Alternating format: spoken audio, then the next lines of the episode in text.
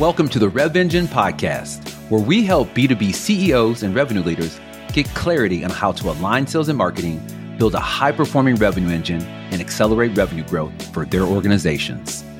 I'm your host, Jeff Davis, author of award-winning book, Create Togetherness, and founder of Rev Engine. Let's jump into the show. Hey everybody, it is Jeff Davis again with another episode of the Rev Engine Podcast, where we help B two B C E Os and revenue leaders to transform their revenue engines, align sales and marketing, and accelerate revenue growth. Today's guest is Steve Patti. We met many, many years ago. Uh, I've always really enjoyed his perspective. He's been both a marketing leader as well as a sales leader, so I think he will have that lens of helping us really understand kind of the the revenue engine in totality. Uh, he was also on uh, the previous episode of, of my other podcast, The Alignment Podcast, and that was actually really, really well received. So I wanted to have him back on our new show with the Rev Engine Podcast to further kind of talk about his expertise and to see how things have changed, how the market has changed, and what's different than we talked about in that last episode. But to give you a little bit of context, as I said before, Steve's been a C M O in multiple industries, which is w- what I really love about his background, is that he's been able to have a perspective of not just one industry. He's looked across multiple ones. And currently, he's an on-demand C M O and G T M leader, which he'll probably get to at some point in, in our conversation and kind of tell you what he's up to today.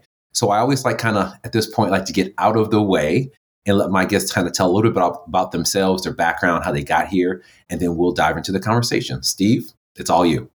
Well, thanks, Jeff. Great to be back. I'm sure you've got a variety of important folks that you've had on since my last appearance, but you know, it's always great to be back because, to your point, it's super challenging both in the sales and marketing and the total revenue game right now. And you know, twenty twenty-three is going to prove even more challenging with a lot of things that have gone on. So I'm glad to be back. Thanks for having me. It's great to have you. Really looking forward to your insights. I know it's going to be some good stuff. Yeah, man, I appreciate it. And, and a little bit of background on, on me for the listeners, and you can certainly find me on LinkedIn. Over thirty years of combined experience, starting out actually in sales. And then ten years down the road in the career, uh, went to grad school, got into the marketing game, certainly before all the sexy tools that we've got in today's landscape. But to your point, have worked in major uh, publicly traded multi-billion dollar brands. I've started and led as an entrepreneur to multi-million dollar companies. I'm an adjunct professor at Trinity University teaching entrepreneurship on the sales side, actually how to monetize your startup ideas. And I actually, um, as you had mentioned as well, work as a fractional C M O for companies both in the agency space and technology, fintech, and um, actually industrial A R, V R currently with the latest client. And nice. Those clients are both North America and global, as I've got clients in Central Europe and South America. So pretty busy. Yeah, you're a busy guy. So again, we thank you for taking the time to be on the show. So let's just jump, jump right into it. You wrote an article, I believe on LinkedIn actually, uh, and I wanted to dive into this one because you you made a, pro- I would say provocative statement, but also had some recommendations that I'd love to kind of get your perspective and a deeper dive into.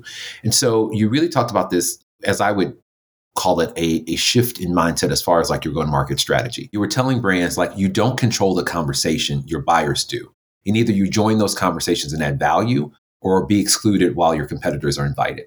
And this was such a provocative and, and relevant statement because we really are seeing the shift of companies just pushing uh, content and pushing things on buyers and really struggling with transitioning to being a part of the conversation, adding value, kind of being playing from the back of the room, so to say, because it feels like you're being passive, right? But I think there's a fine balance between you know, you actually being active in the market and, and engaging with folks and really getting their attention and keeping their attention.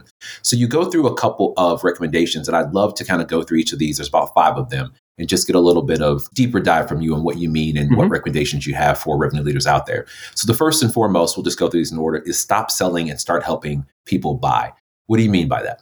Well, that's actually kind of a mantra that that others that came before me, Seth Godin and many others, have been preaching really for about fifteen years. But as it's spelled out there, there's a difference between educating and sharing insight, building rapport, building trust that leads someone to conclude, I like this brand. I may like the salesperson or persons representing the brand. uh, the insights or the things that they're saying really resonate with me as a buyer.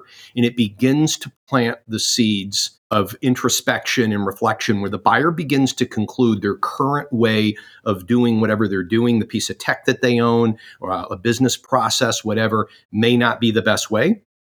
Yeah. And so it creates the case for change where they begin to think about, I might need to consider a new way. And you now kind of kickstart the flywheel of intent that gets them then leaning in and wanting more information, engaging, et cetera. And that's a, you know, every brand talks about wanting to do it. Few do it well. The other approach, and I'm going to use a little hyperbole here, but it's kind of what happens is, hey, Jeff, I just connected with you on LinkedIn beginning of this week. I'm with X Y Z company. I've got some great stuff. You know, I'd love you to buy, or I'd love for you yeah. to, can I get a meeting with you next week, Jeff? I know you're going to probably be winding down for, you know, the holidays, whatever. The problem is, is that unfortunately, too many sales reps trying to meet quota just don't have the patience. Too many marketers being pushed to hit M Q L targets don't have the patience to build relationships that lead to purchase orders. Yeah. One of the entrepreneur courses that I teach at the beginning of the semester, I use a statement that trust is a process, not an event. You can't have one interaction with somebody and trust them enough to open a million dollar P O typically. Yep. So it takes multiple installments. So when you educate, when you help people buy, helping them to understand the challenge, helping them to frame how to think about it, sharing insights about how others in their industry may be thinking about the same thing, building rapport, and I think most importantly, demonstrating the patience that you're not trying to beat them over the head for the P O on the first or second date. It goes a long way to building the kind of credibility and engagement that ultimately you do need to close a sale. Because at the end of the day, we're all right selling something. But are you selling or are you helping people buy? That little mantra or that statement, I think, can be easily validated based on look at the messaging and look at the various mediums that a given brand uses in the market. Is it all push messaging? Brand controls the narrative. Look how great we are. Look at our awards. Or is it buyer-centric, where the brand is the vessel, the conduit that is bringing information to the buyer, connecting the buyer with other peers, helping them to think about how to drive business outcome. And invariably, there's a halo effect that accrues to your brand and right. trust begins to build. And that is an effective way to really kickstart meaningful revenue relationships.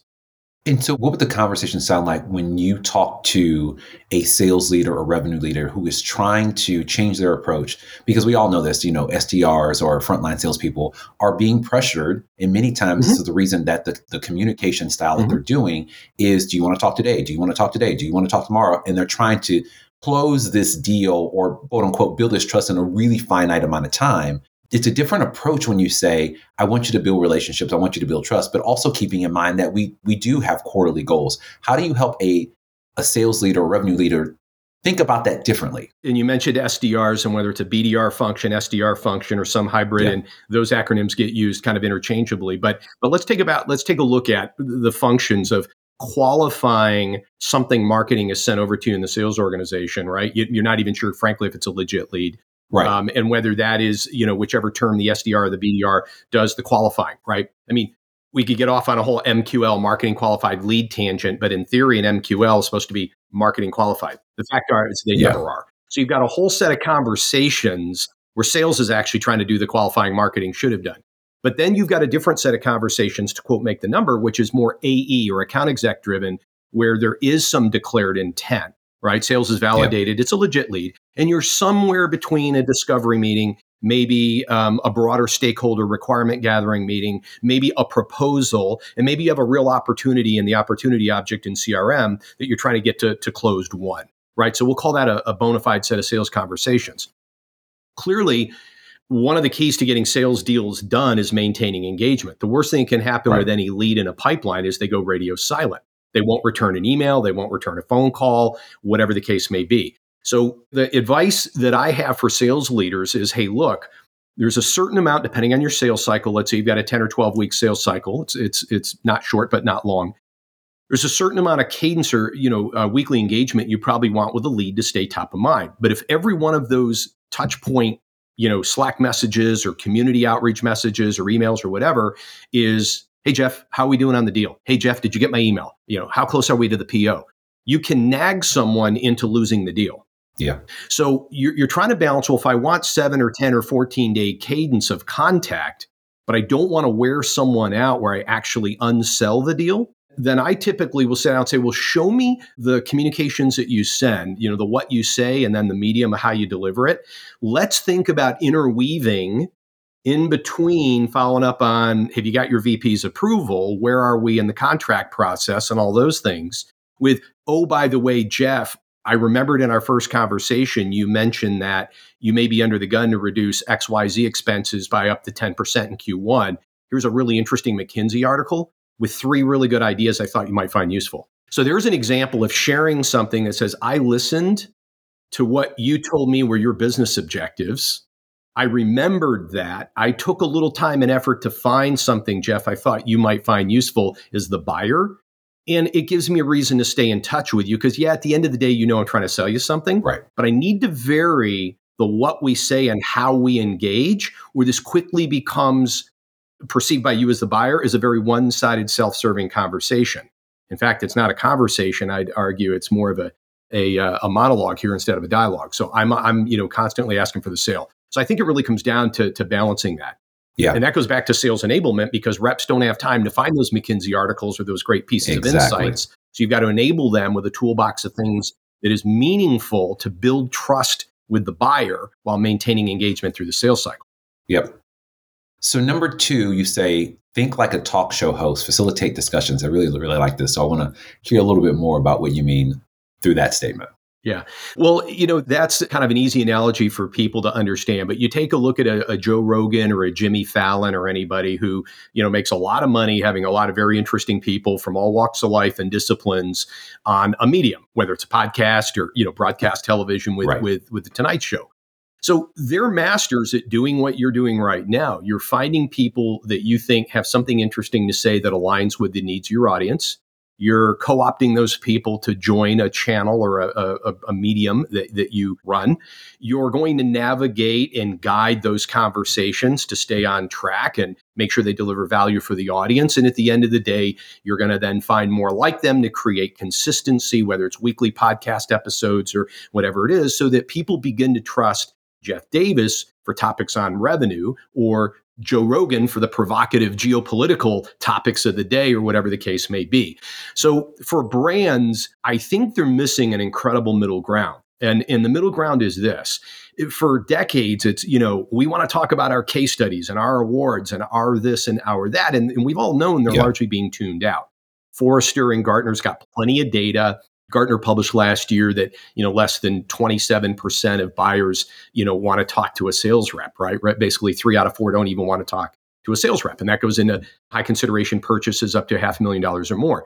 People just want to do D I Y mm-hmm. because the sales rep conversations that they anticipate they're going to have don't bring value. So as a brand, it's not binary. Well, we've either got to control the narrative or we sit in the back of the room, to quote what you said at the top of the episode. The middle ground is we can be very active Is is a you know a host at the table.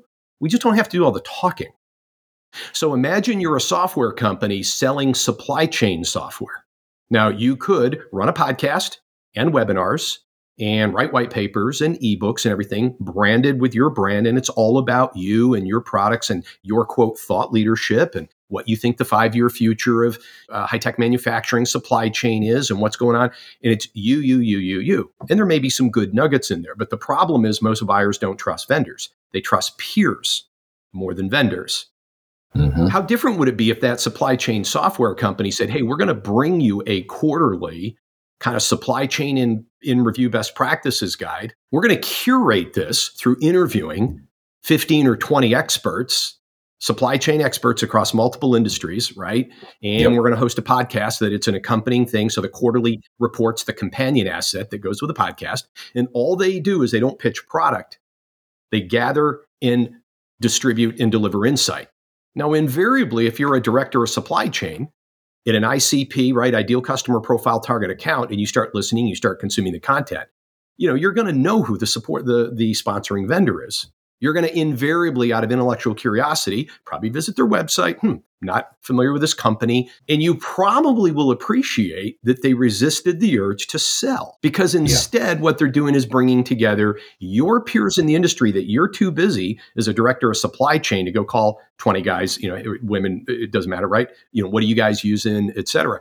but this brand, this this vendor is doing it for you. And that's what I mean about being a curator, being a change agent to bring together the I C Ps, the ideal customer profiles that your customers represent, it to their peers and yeah. make them the rock star. And that can include some of your best customers as well. Yeah.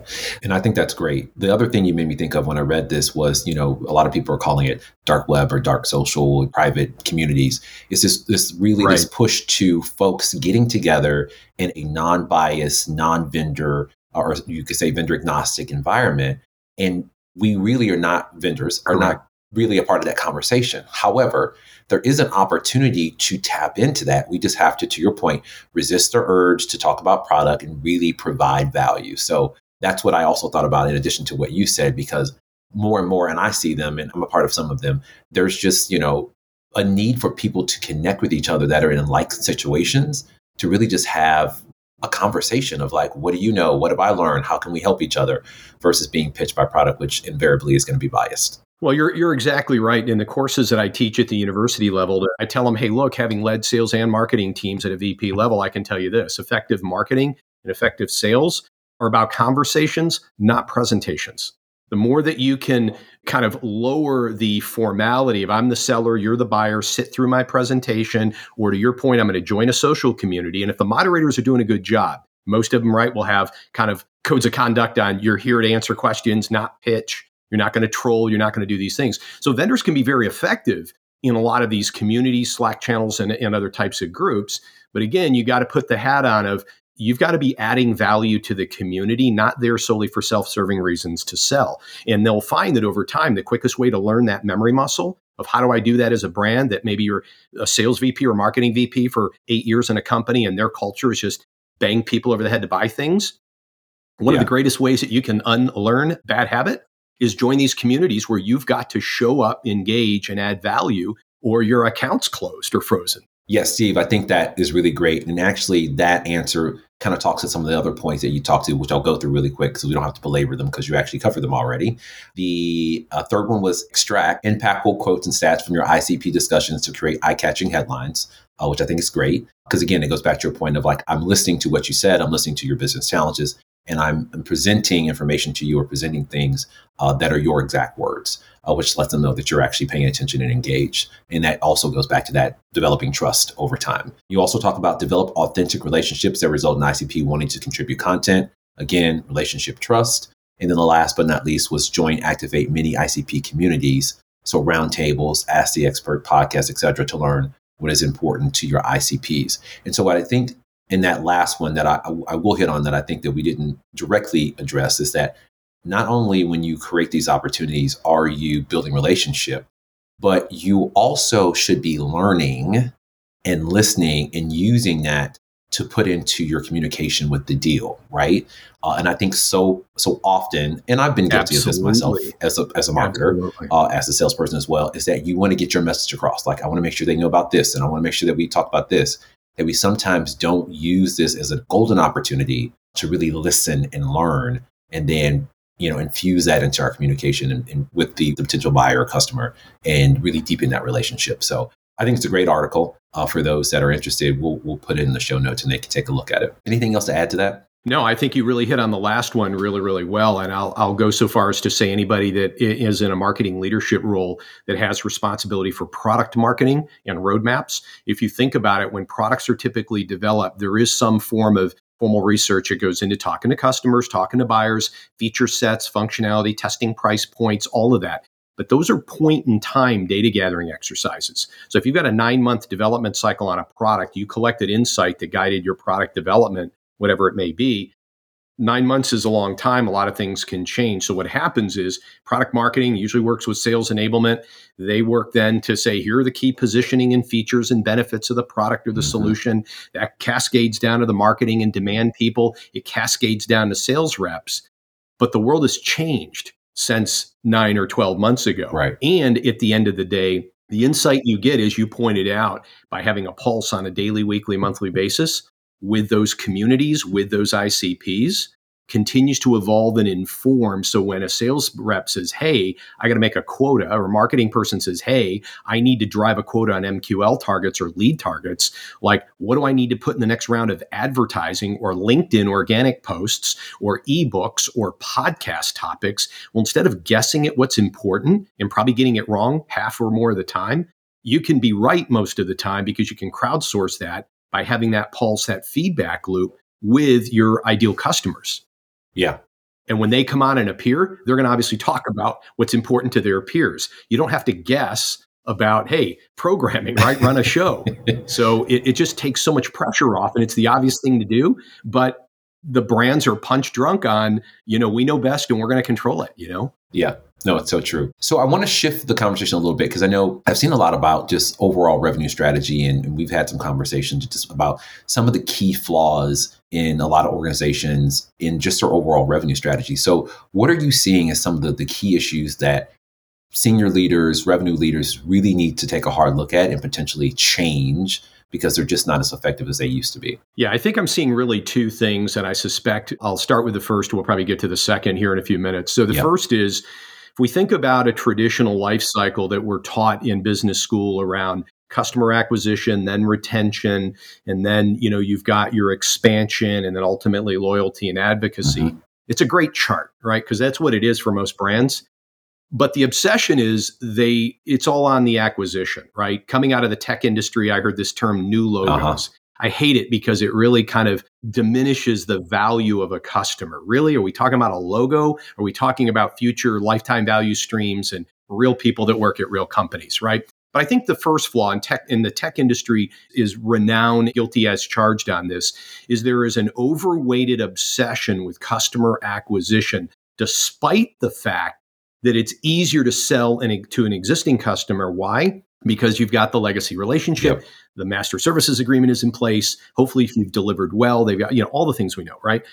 But there's an unhealthy obsession on that. Now, what I've seen interesting the last few weeks in LinkedIn is comical, but but sad, frankly, is a lot of demand and sales leaders saying, oh, hey, you know, this coming year, we need to really get more serious about customer success and worrying about churn. Well, you don't worry in the eleventh hour about losing a customer. You over-service them, right, or at least, you know, give them great value from day one after the ink is dry in the contract. You don't wait in a subscriber business to month eleven and then say, oh, thinking about churn. So you get a lot of knee-jerk, you know, to the economic conditions right now around, oh, we need to think more about retention. We should have been thinking about retention the minute you acquired the customer.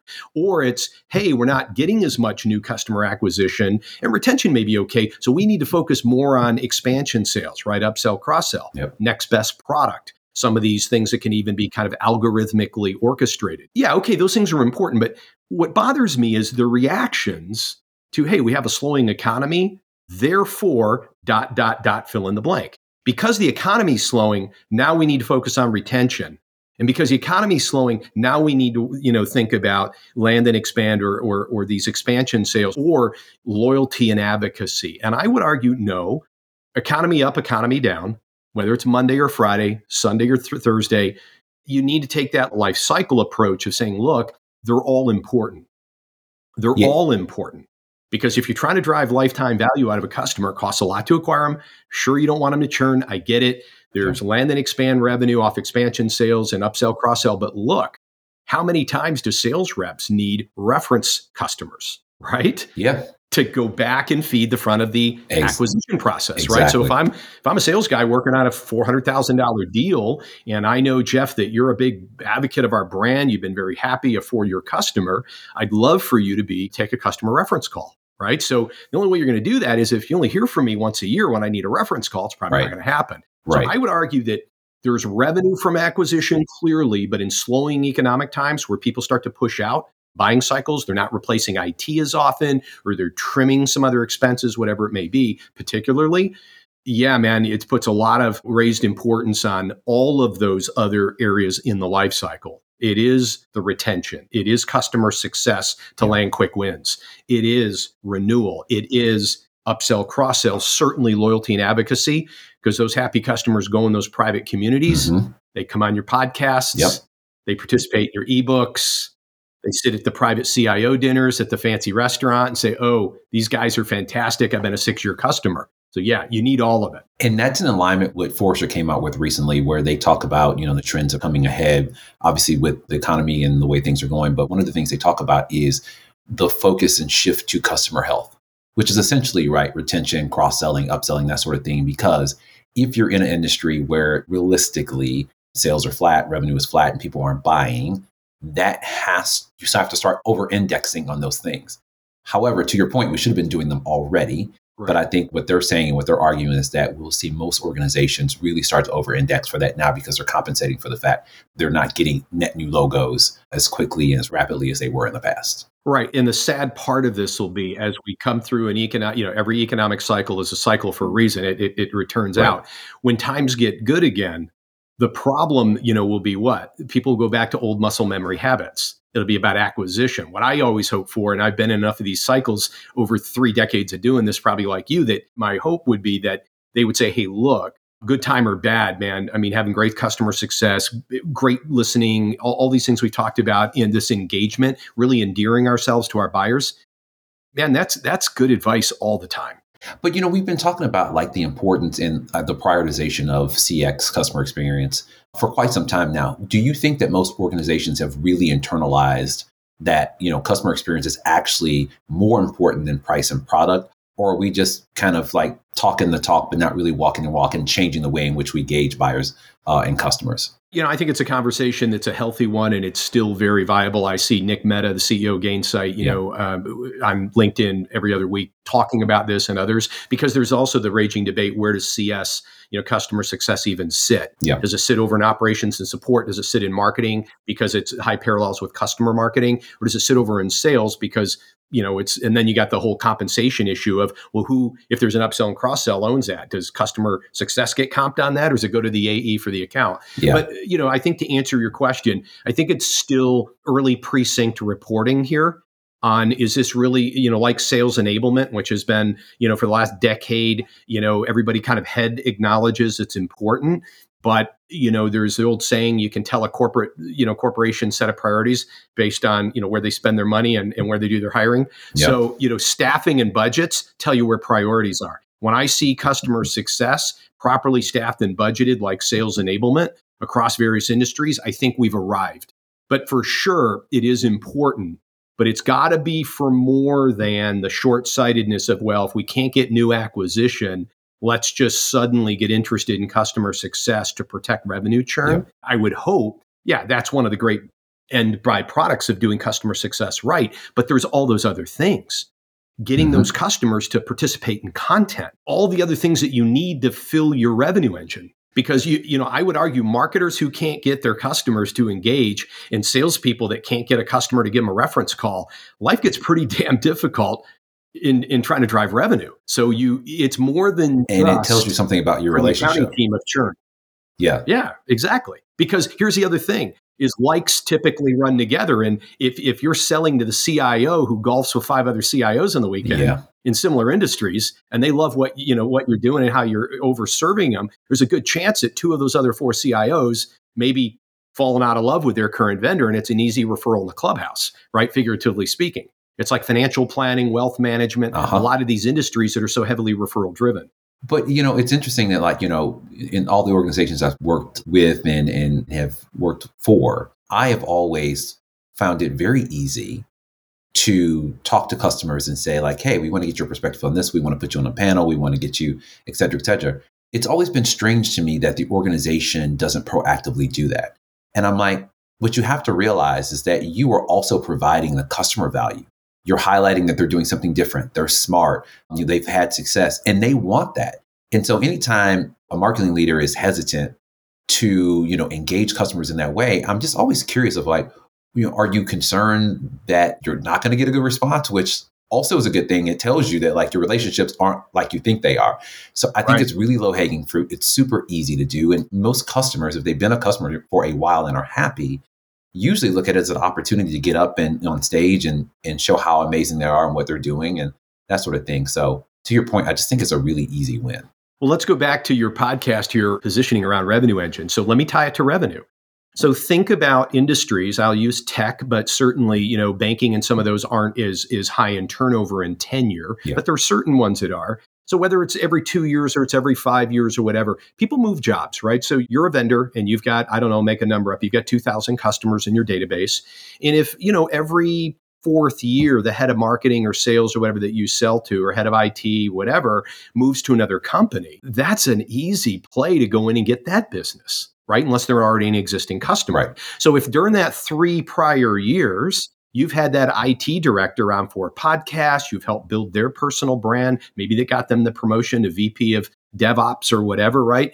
If they are high character, they'll remember who kind of helped them get where they got yeah. to, right? So it's easy to say, hey, Jeff, and I've had this happen in my own professional career with, I won't name the company, but a multi-billion dollar tech company, senior director in the U S gets promoted to vice president in Europe. He moves his family over to Europe. He's headquartered in France. He calls me and says, hey, Steve, I'm now the V P of X division. And I want to let you know, this is when I had my marketing consulting firm. He said, you guys did such a great job for three years making me look like the rock star in the U S. I want to take you in and let's keep this party going yeah.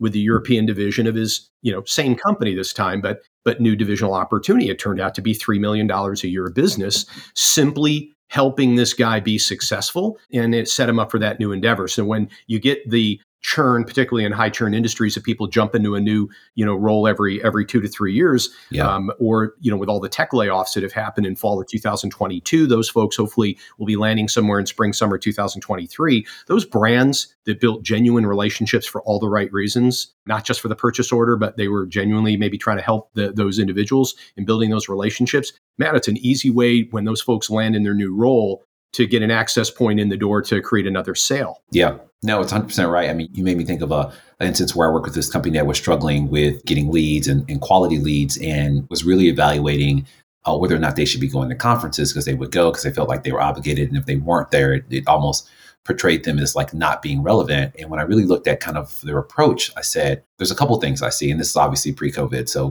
take that with the context of, of how I say this.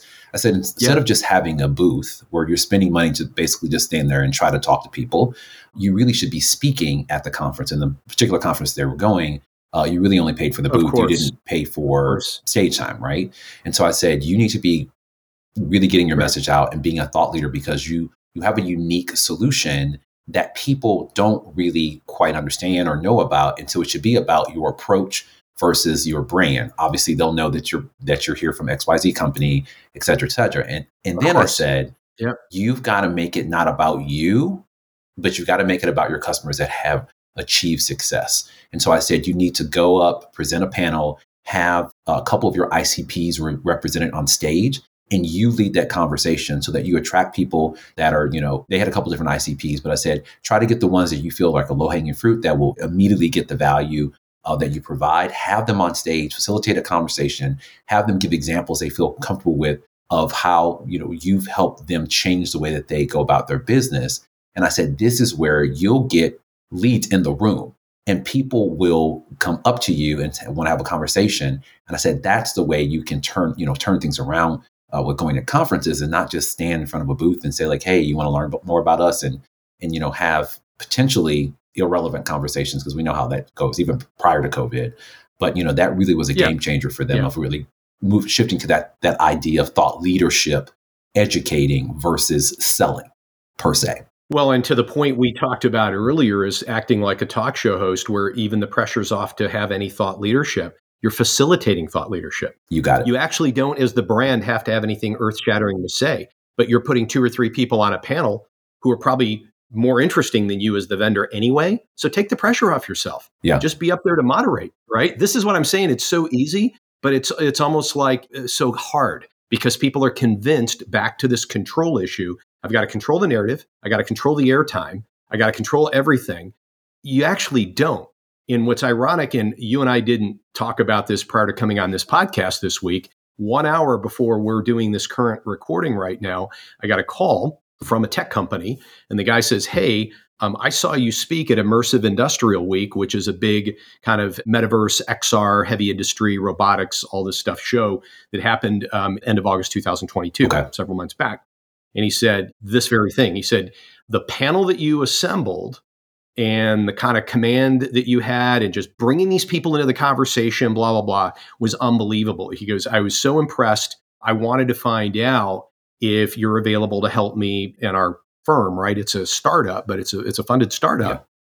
With a very interesting piece of technology that they're applying for a patent on. And so this guy, Jeremy, and I had a conversation for about thirty minutes right before this. And he said, hey, I'd love to send me an invoice. Let's put a retainer in place. We'd love to have your go-to-market help. And and I didn't, and the irony is I didn't go to Immersive Industrial Week to do that. Yeah. I was actually working on behalf of a client. And and one of the things they wanted me to do was lead a, a tech roundtable on how A R and V R and the industrial metaverse is going beyond the hype and talking about real examples in energy and heavy industry of real, like, game-changing stuff going on. I'm not an expert, but I facilitated a panel of experts, and out of it, the serendipity is a phone call yep. that cost me a zero cost of sale.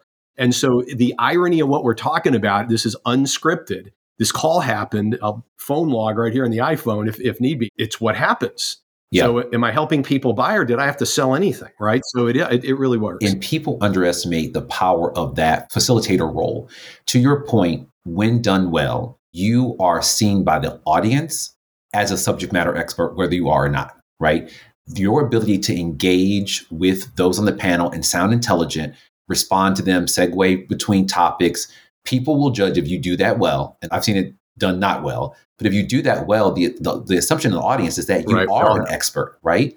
And it's only those that get on stage and really kind of It's cannot, a halo effect. It totally is. It totally is. It's But it's the ones that can't really segue between, you know, guests and and understand the topic enough to really be able to add some fodder to it. Those are the ones where you're just like, they're just on stage, just facilitating a conversation.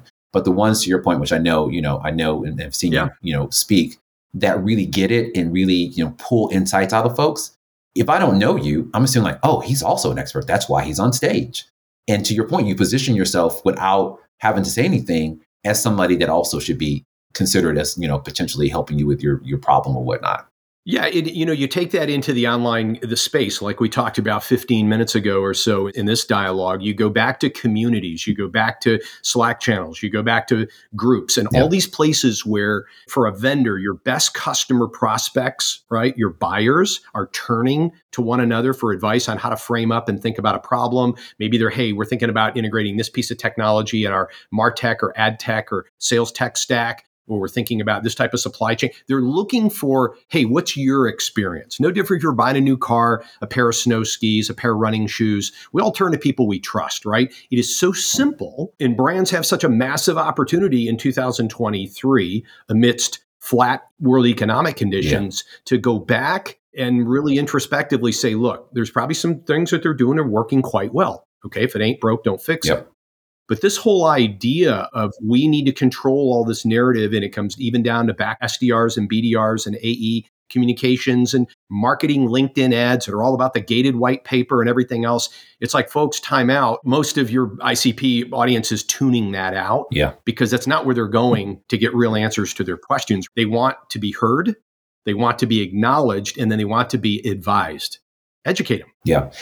And invariably, you do that well, and they're going to remember where they got that. Any other flaws that you see in, you know, currently how B two B companies are going about the revenue strategy? Just any other ones that are top of mind that folks should be thinking about? Yeah. So about fifteen, twenty minutes ago in this segment, I said there are two things. And I said, for right now, I'm going to talk about one. We're going to come back to the second. And I anticipated we might get here.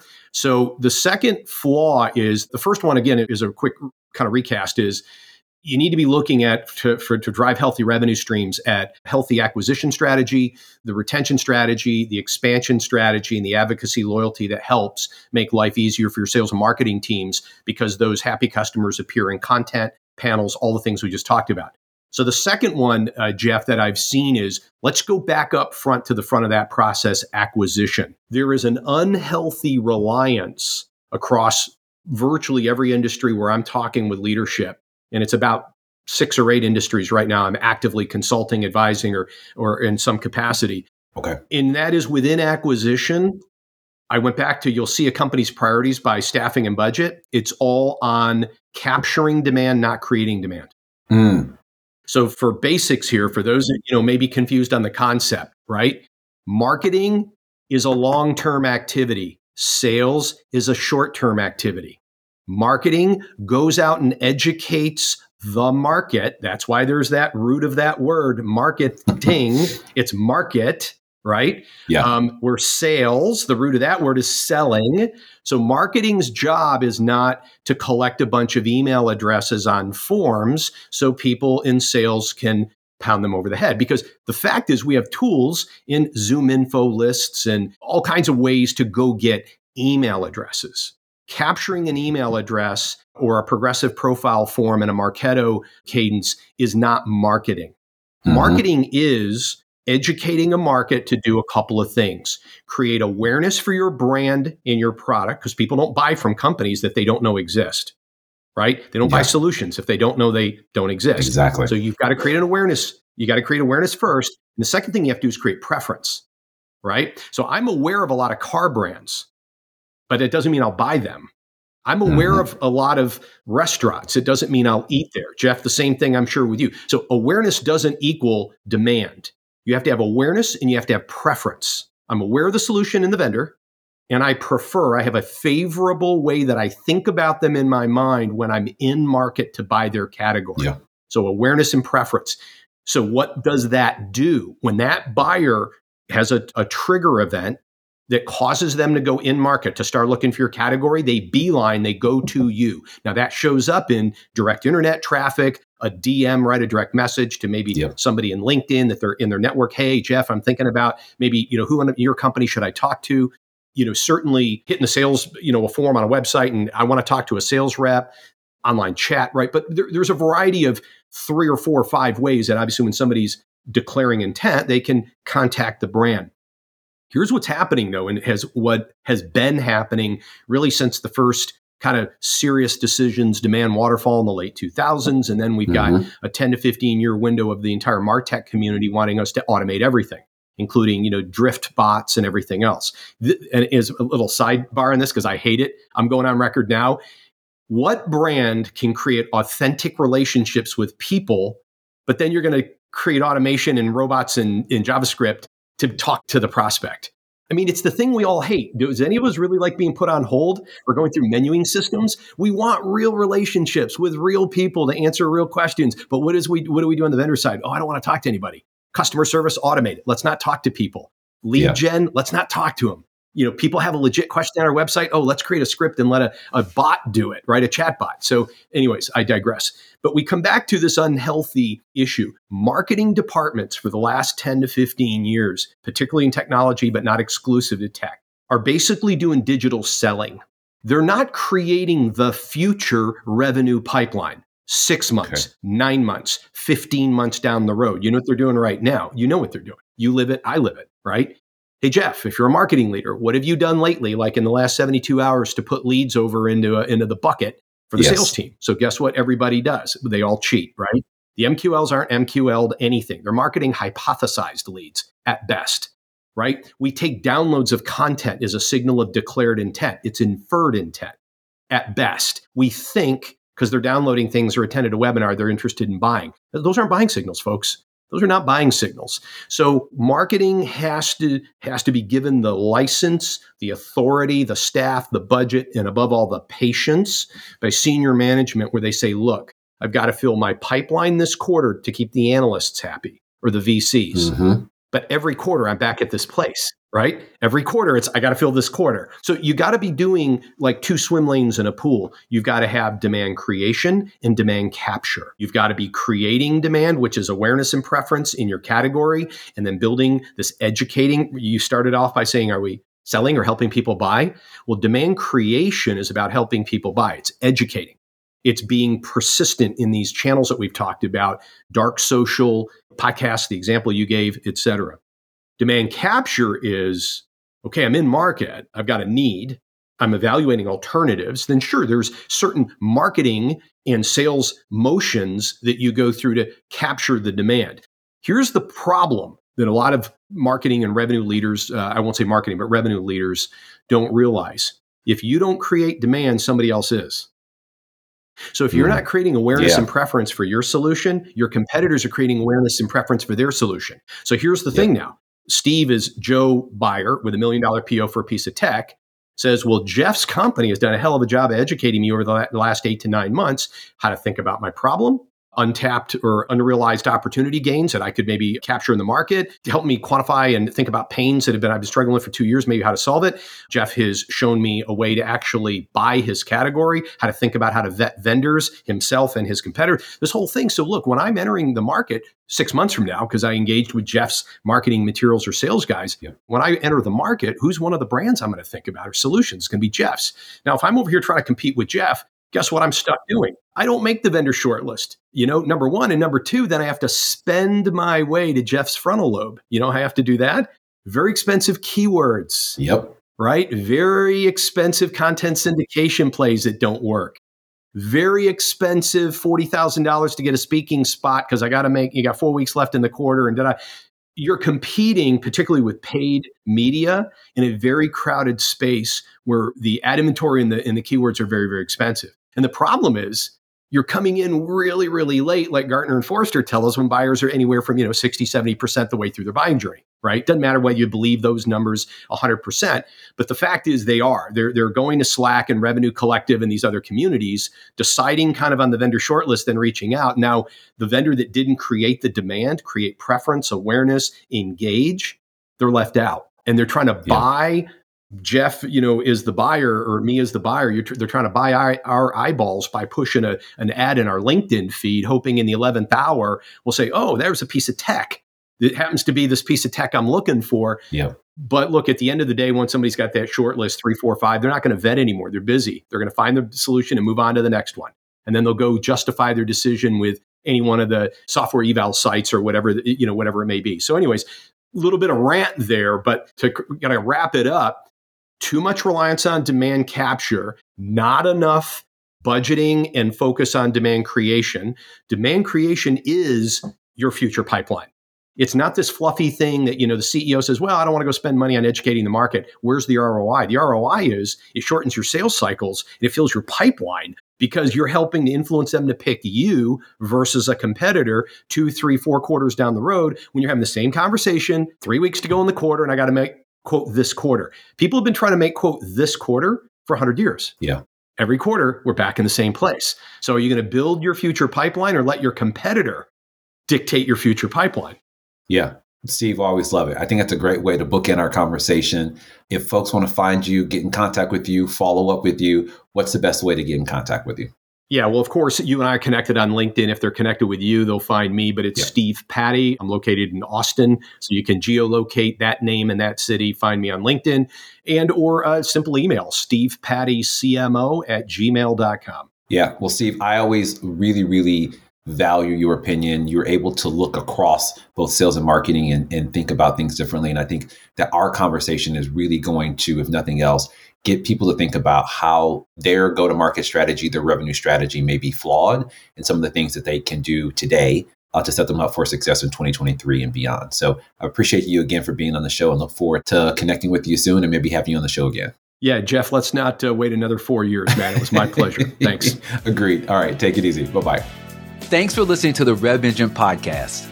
I hope today's episode provided you with some actionable insights that will help you begin the process of transforming your organization to a high-performing revenue engine. If you found today's episode valuable, we ask that you support the show's growth in three ways. First, share the episode with your friends and colleagues. Second, follow me on social media at Meet Jeff Davis on LinkedIn, Instagram, and Twitter. And finally, give us feedback on who you'd like to see on the show next. That's all for this episode. We look forward to having you join us next time where we continue the conversation on how to build a high-performing revenue engine.